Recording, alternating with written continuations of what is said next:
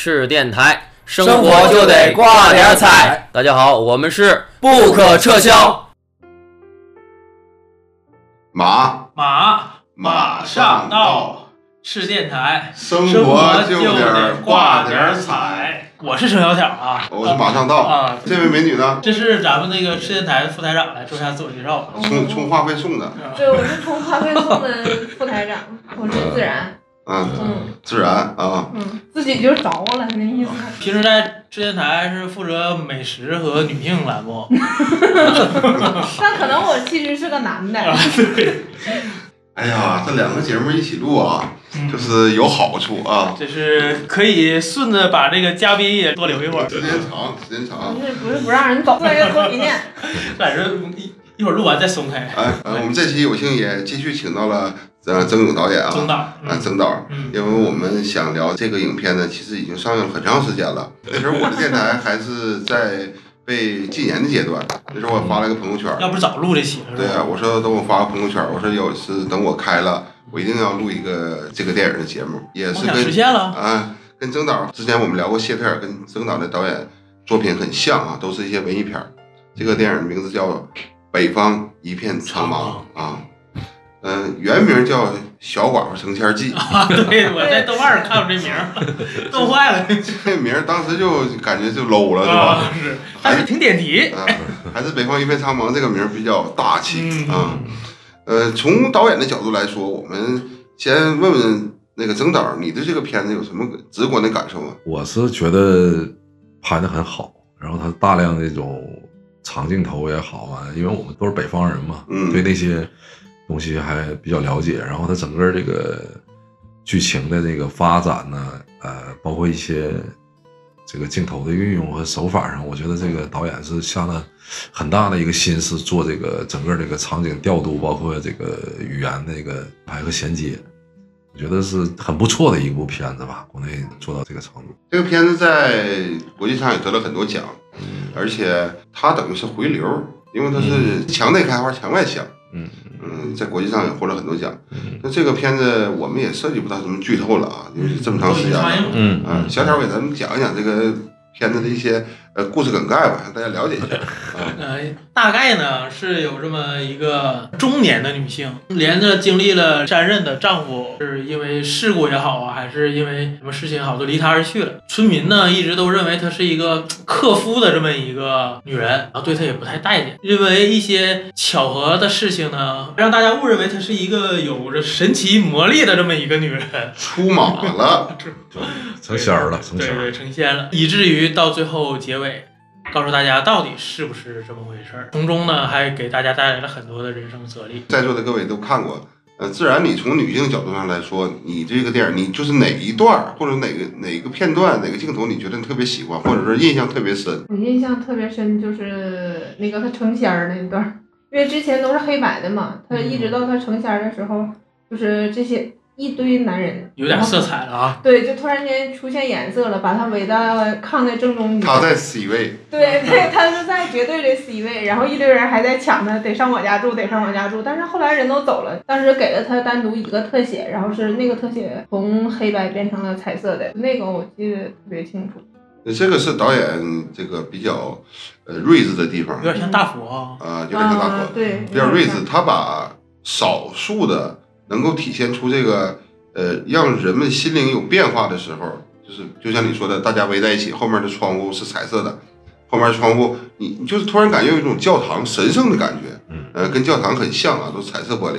然后还有就是他跟他小一个小叔子吧，在这儿在炕上聊天的时候，那个边上那个闪灯也是彩色的，嗯。还有里头影片里出现的所有的火嗯。都是有颜色的。嗯。嗯，这个就比较应该说文艺片儿嘛，可能在这些东西里头都是要呃凸现出来的，凸显出来的，应该说凸显出来。记得最深的就是那个他的一个叔叔给他迷奸了那段儿。啊，那叫表哥吧，啊，对他他姐夫表嫂呢，啊，我表表姐夫啊，表是不是？最开始的时候，嗯，就是第二段开始，大家都在懵逼状态，根本不知道发生了什么事儿的时候，嗯就是他这个人一直在自言自语嘛，嗯，对吧？动不了，啊、植物人的感觉。就是，就突然想起来啥了啊，《终结者》里头那段他妈在那个精神病院不也是有总是有这种恶劣的现象出现啊？嗯，其实这个也是对于东北农村的，我觉得是一种不能说是嘲讽吧，却是一种写实。揭露啊嗯、是写实，我觉得更是一种写实。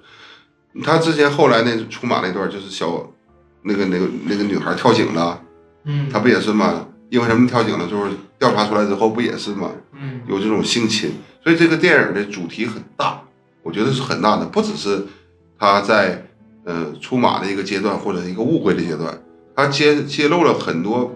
现在我前两天啊，这话，嗯、我我不知道对我们节目有没有影响。前两天，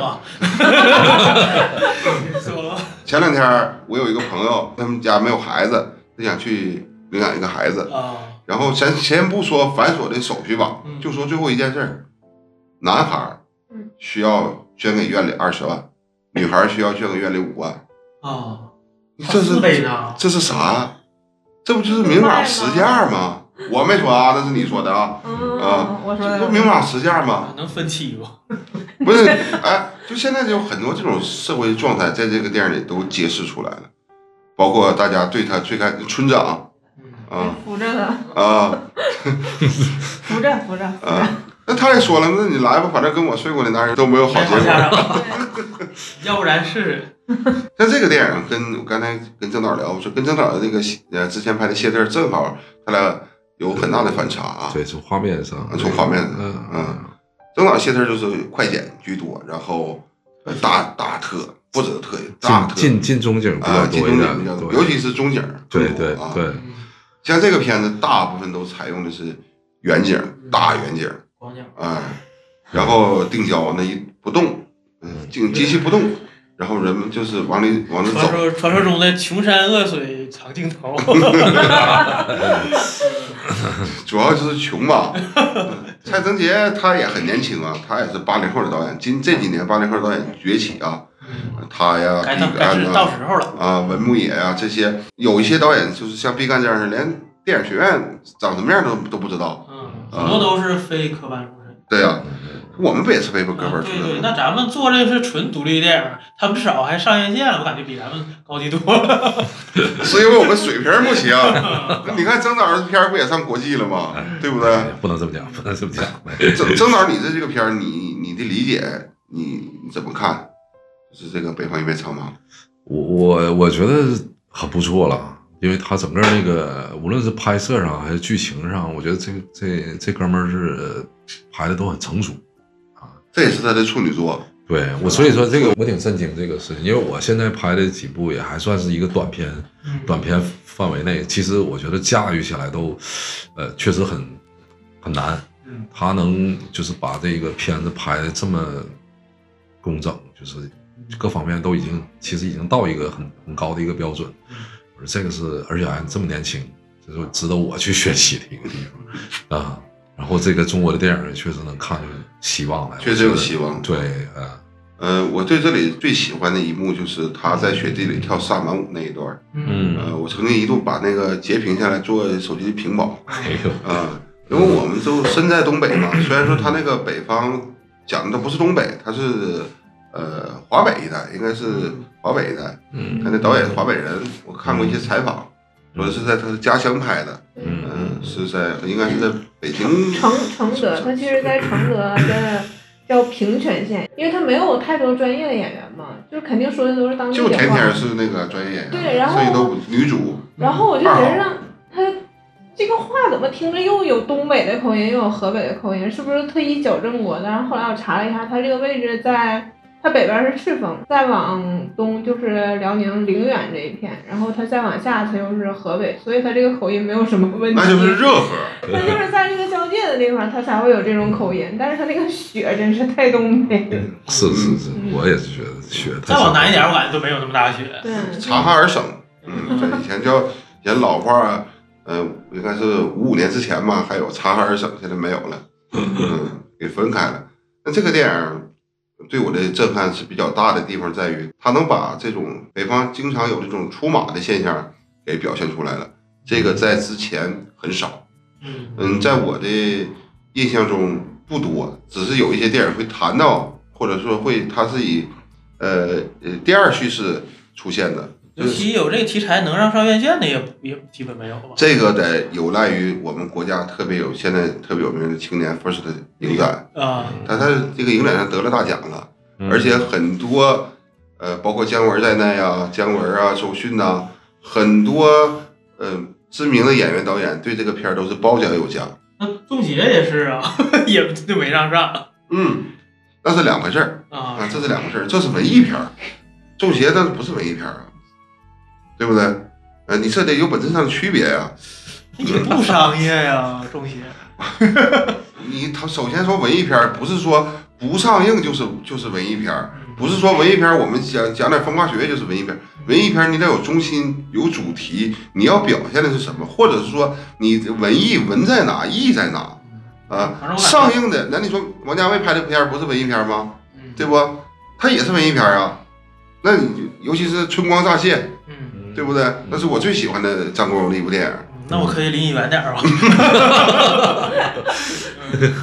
咱就说这文艺片儿，嗯。文艺片儿现在本来很少人看啊，包括我们之前做节目对对那个曾导也是采访说谢特这种文艺片儿，很多人看了很压抑，嗯。嗯，嗯。不光是谢特，包括北方一线苍茫，包括是呃我们可能提起了很多遍的路边野餐，都是看了很压抑，甚至看不懂，嗯。嗯。嗯，像这个刚才小导说这个片儿就是比较直工直令啊，比较工整，嗯。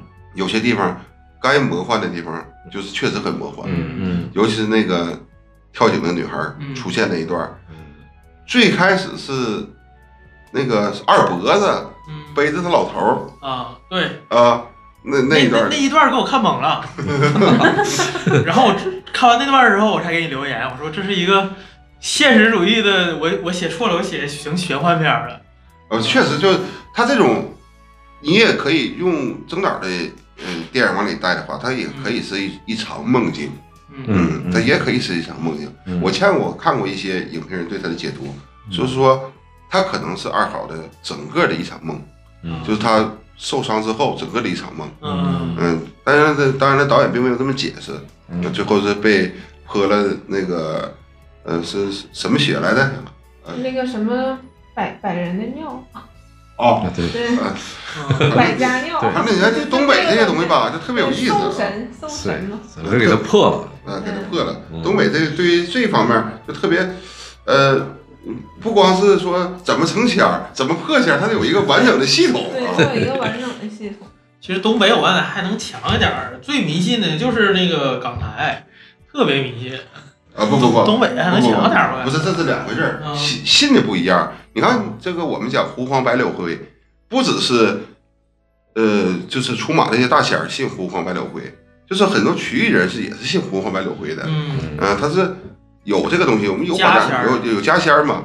对，南方他是，尤其是说你说港台啊，嗯港台他们是受到所有所所谓的小乘佛教，尤其是港台啊嗯，他们那个他们到大陆来比较费劲，他们那个年代只能去泰国，是离泰国近，所以说他们在泰国就跟泰国的这种交流比较多。那泰国什么？泰国小乘佛教，嗯。哎，我们是大乘佛教，那是不一样。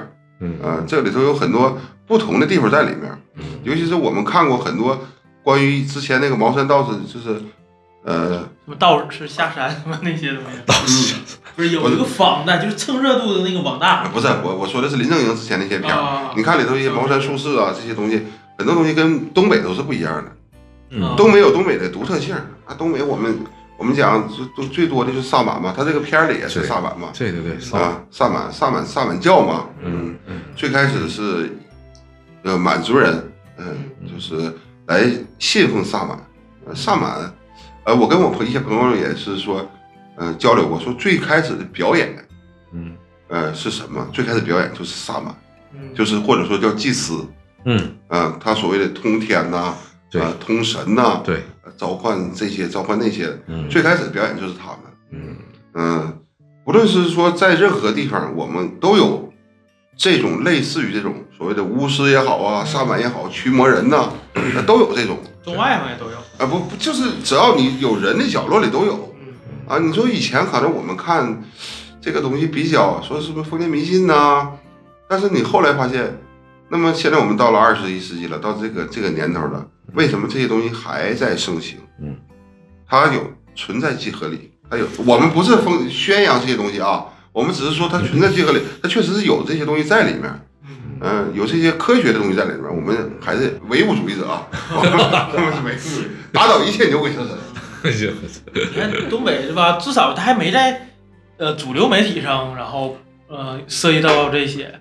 我在那个台北非常正规的那个电视台，给什么打广告呢？就是给一种开光之后的这个手镯，就说你戴这手镯会转好运。这种广告在大陆不可能播，但是在台湾，在台北大的电视台播了。我看完给我吓一跳，我说这是这是到底是什么地方？所以不要用我们自己的呃行为习惯来去分析别人家别的地方。嗯经常不有句话“入乡随俗”嘛，对对吧？对，那东北人我们喜欢什么？大口喝酒，大块吃肉，大快朵颐。这个那南方人看着比较害怕，那正常，对吧？瞅啥？瞅你咋的？稍微再瞅一试试。试试就试试。开了一些玩笑啊。说回这个电影，那这个电影，呃，我觉得里头龙四爷这个演员，虽然说他可除了田间演员，剩下全都是找的素人。龙四这个演龙四爷这个演员，或者说这个角色吧，他是比较有符号性的，而且比较有代表性，自然，嗯，撒点孜然。不 是因为我我你说完之后，我就在想，最后那个春节的时候，二好去他家的时候，在门口遇到了一个，啊然后又进一块儿遇到一个，也挺神奇、啊。对，然后他回头的时候，他吓了一跳，然后他想伸手去摸在梯子上的那个，嗯，然后别摸了他说别摸了，都干巴了。当时我就觉得，嗯，好现实啊，还挺实惠的老爷子。但是如果从精神分析层面，他可能是那个时候已经精神病了吧，或者是精神精或者精神异常了。但是如果说从他们那个那个行业的角度来说，可能是他已经通灵了，嗯对吧？但是后来不给他泼了那个东西之后，嗯，就是那就全部都没有了嘛，送走了。呃，送走了。你说这个是封建迷信呢，还是一种人的信仰啊？甚至是你看他给那个他那同学，就是包包山那那哥们儿，就是还有狗头金嗯啊，就是他说完之后，你看啊，我们曾经就是我曾经涉足过一点点啊，就是心理学这个东西。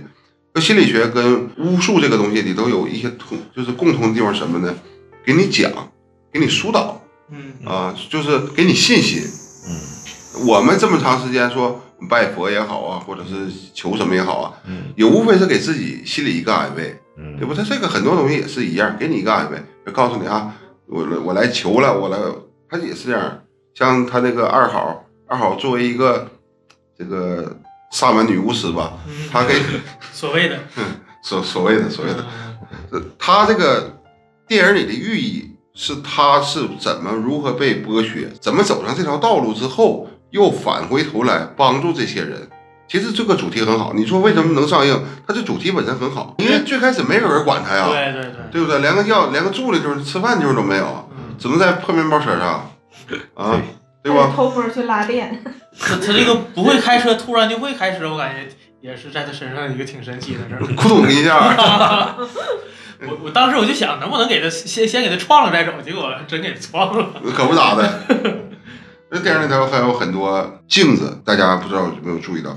镜子对于这部这部电影来说有很重要的意义。比如说有有几场戏，他们是所有人都是虚化的，然后只有镜子里头人物是实的嗯啊、那么说这个时候是到底是镜中人还是人中镜？嗯这个就搞不清楚了。嗯嗯还有那场就是来要账的，把那个镜子给他撇了，而且他给他扔了。那个镜子不拿还行，每回拿一拿就碎。哎，这个碎这个点啊，你我们之前采访曾导时候也说，可能有的时候是过度解读，但是就是因为这些好片子给我们留了解读空间，嗯，那么它才会成为一个聊是吧？对，才会成为好片子。那镜子碎了又是意味着什么？嗯对吧？而且你看碎了之后还有影儿，嗯从一个变成了无数个，嗯，那就是生活中的一种破裂吧，对不对？嗯看到的人也扭曲了。那这那是必须的。就整个这部影片从开始就是扭曲的。嗯，最开始她跟她丈夫在雪地里走那一段，到底的那个时候，她丈夫死没死？呃，那是一个前缀，还是一个她梦境？我个人认为是梦境。那时候她是在瘫倒在床上不能动的时候，她的想象。他们个人哎，你他们说了一句话嘛，说我往往这边走，他要往那边走。那个时候两个人要分道扬镳，啊，这个是分道扬镳，那可能是说，一个一个人去了另一个世界，哎，对，嗯嗯，他又走出来了，然后但是身体不动。对呀、他俩是一起走嘛，最开始对吧？嗯，他他俩一起被炸了，嗯，一个活了，一个如果要一起走了，可能就一起走了。嗯，像那个第二任丈夫吧，就是说跳井自杀那个，后来那个小姑娘出来了，跟他说，说在井里有个男人，说是给你够酸枣去了，不慎失足落到井里冻了梨，冻梨啊，冻冻梨，冻梨啊冻，冻冻冻梨，冻秋梨，嗯对呃，东北特产。你说那个话，他有一个呃调度有个镜头拍他，再拍他只有他自己，嗯但是是不是都是他的想象，嗯嗯对不对？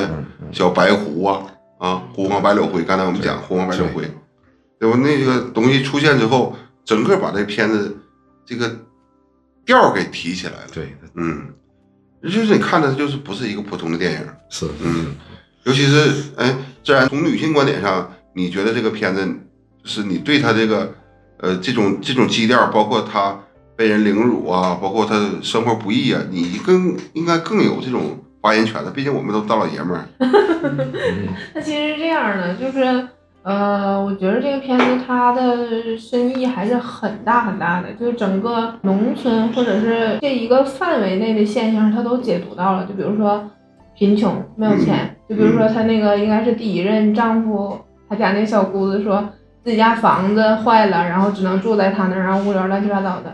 然后还有那个卖孩子对卖孩子，嗯还有那个女性地位的，就是很低，尤其是 其中有一段，她被枪打了那那那一段儿，那个女的不是拿着一个内衣跟他说，这全村只有你穿这种吗？嗯 就是这一个村儿的一个女人，她还处于一个，嗯、很原始对比较保守、比较原始的阶段。嗯就是她发现了可能出现勾引她家男人的事儿，她也不会去怪她自己家的男人。嗯还是对这个女性来下手，就是女呃女人眼里的这个范围，它还有更低的一个鄙视链在里边。女人何苦为难对女人？对，就是有点像那个《西西里美丽传说》里边，嗯，记得吗？对就是挨打的对挨打，他们是没有能力再去反抗这些男性了。他是处于一个非常低的一个地位，然后他只能再去欺负一个没有男人的女人，嗯，他是处于这样的一个角度。没没有那个后盾的。对对对，然后包括生儿子，就疯狂就要生儿子，就不生儿子就不行了，就生了六个，还要生重男轻还要生。嘛，对，而且你像那么冷的天儿，他从那个那个叫水泥管子里边看到那两个女孩儿，啊，说妈妈要睡觉，所以就是就让我们俩在外边玩一会儿，外边儿也那么冷，大家都看见了。其实这一切都是这种贫穷啊、愚昧啊、与外界没有联系啊、没有见过就是更好的一个呃，就是没有受过更好的教育啊，或者是相对落后的一个状态，它都是有这些关联的。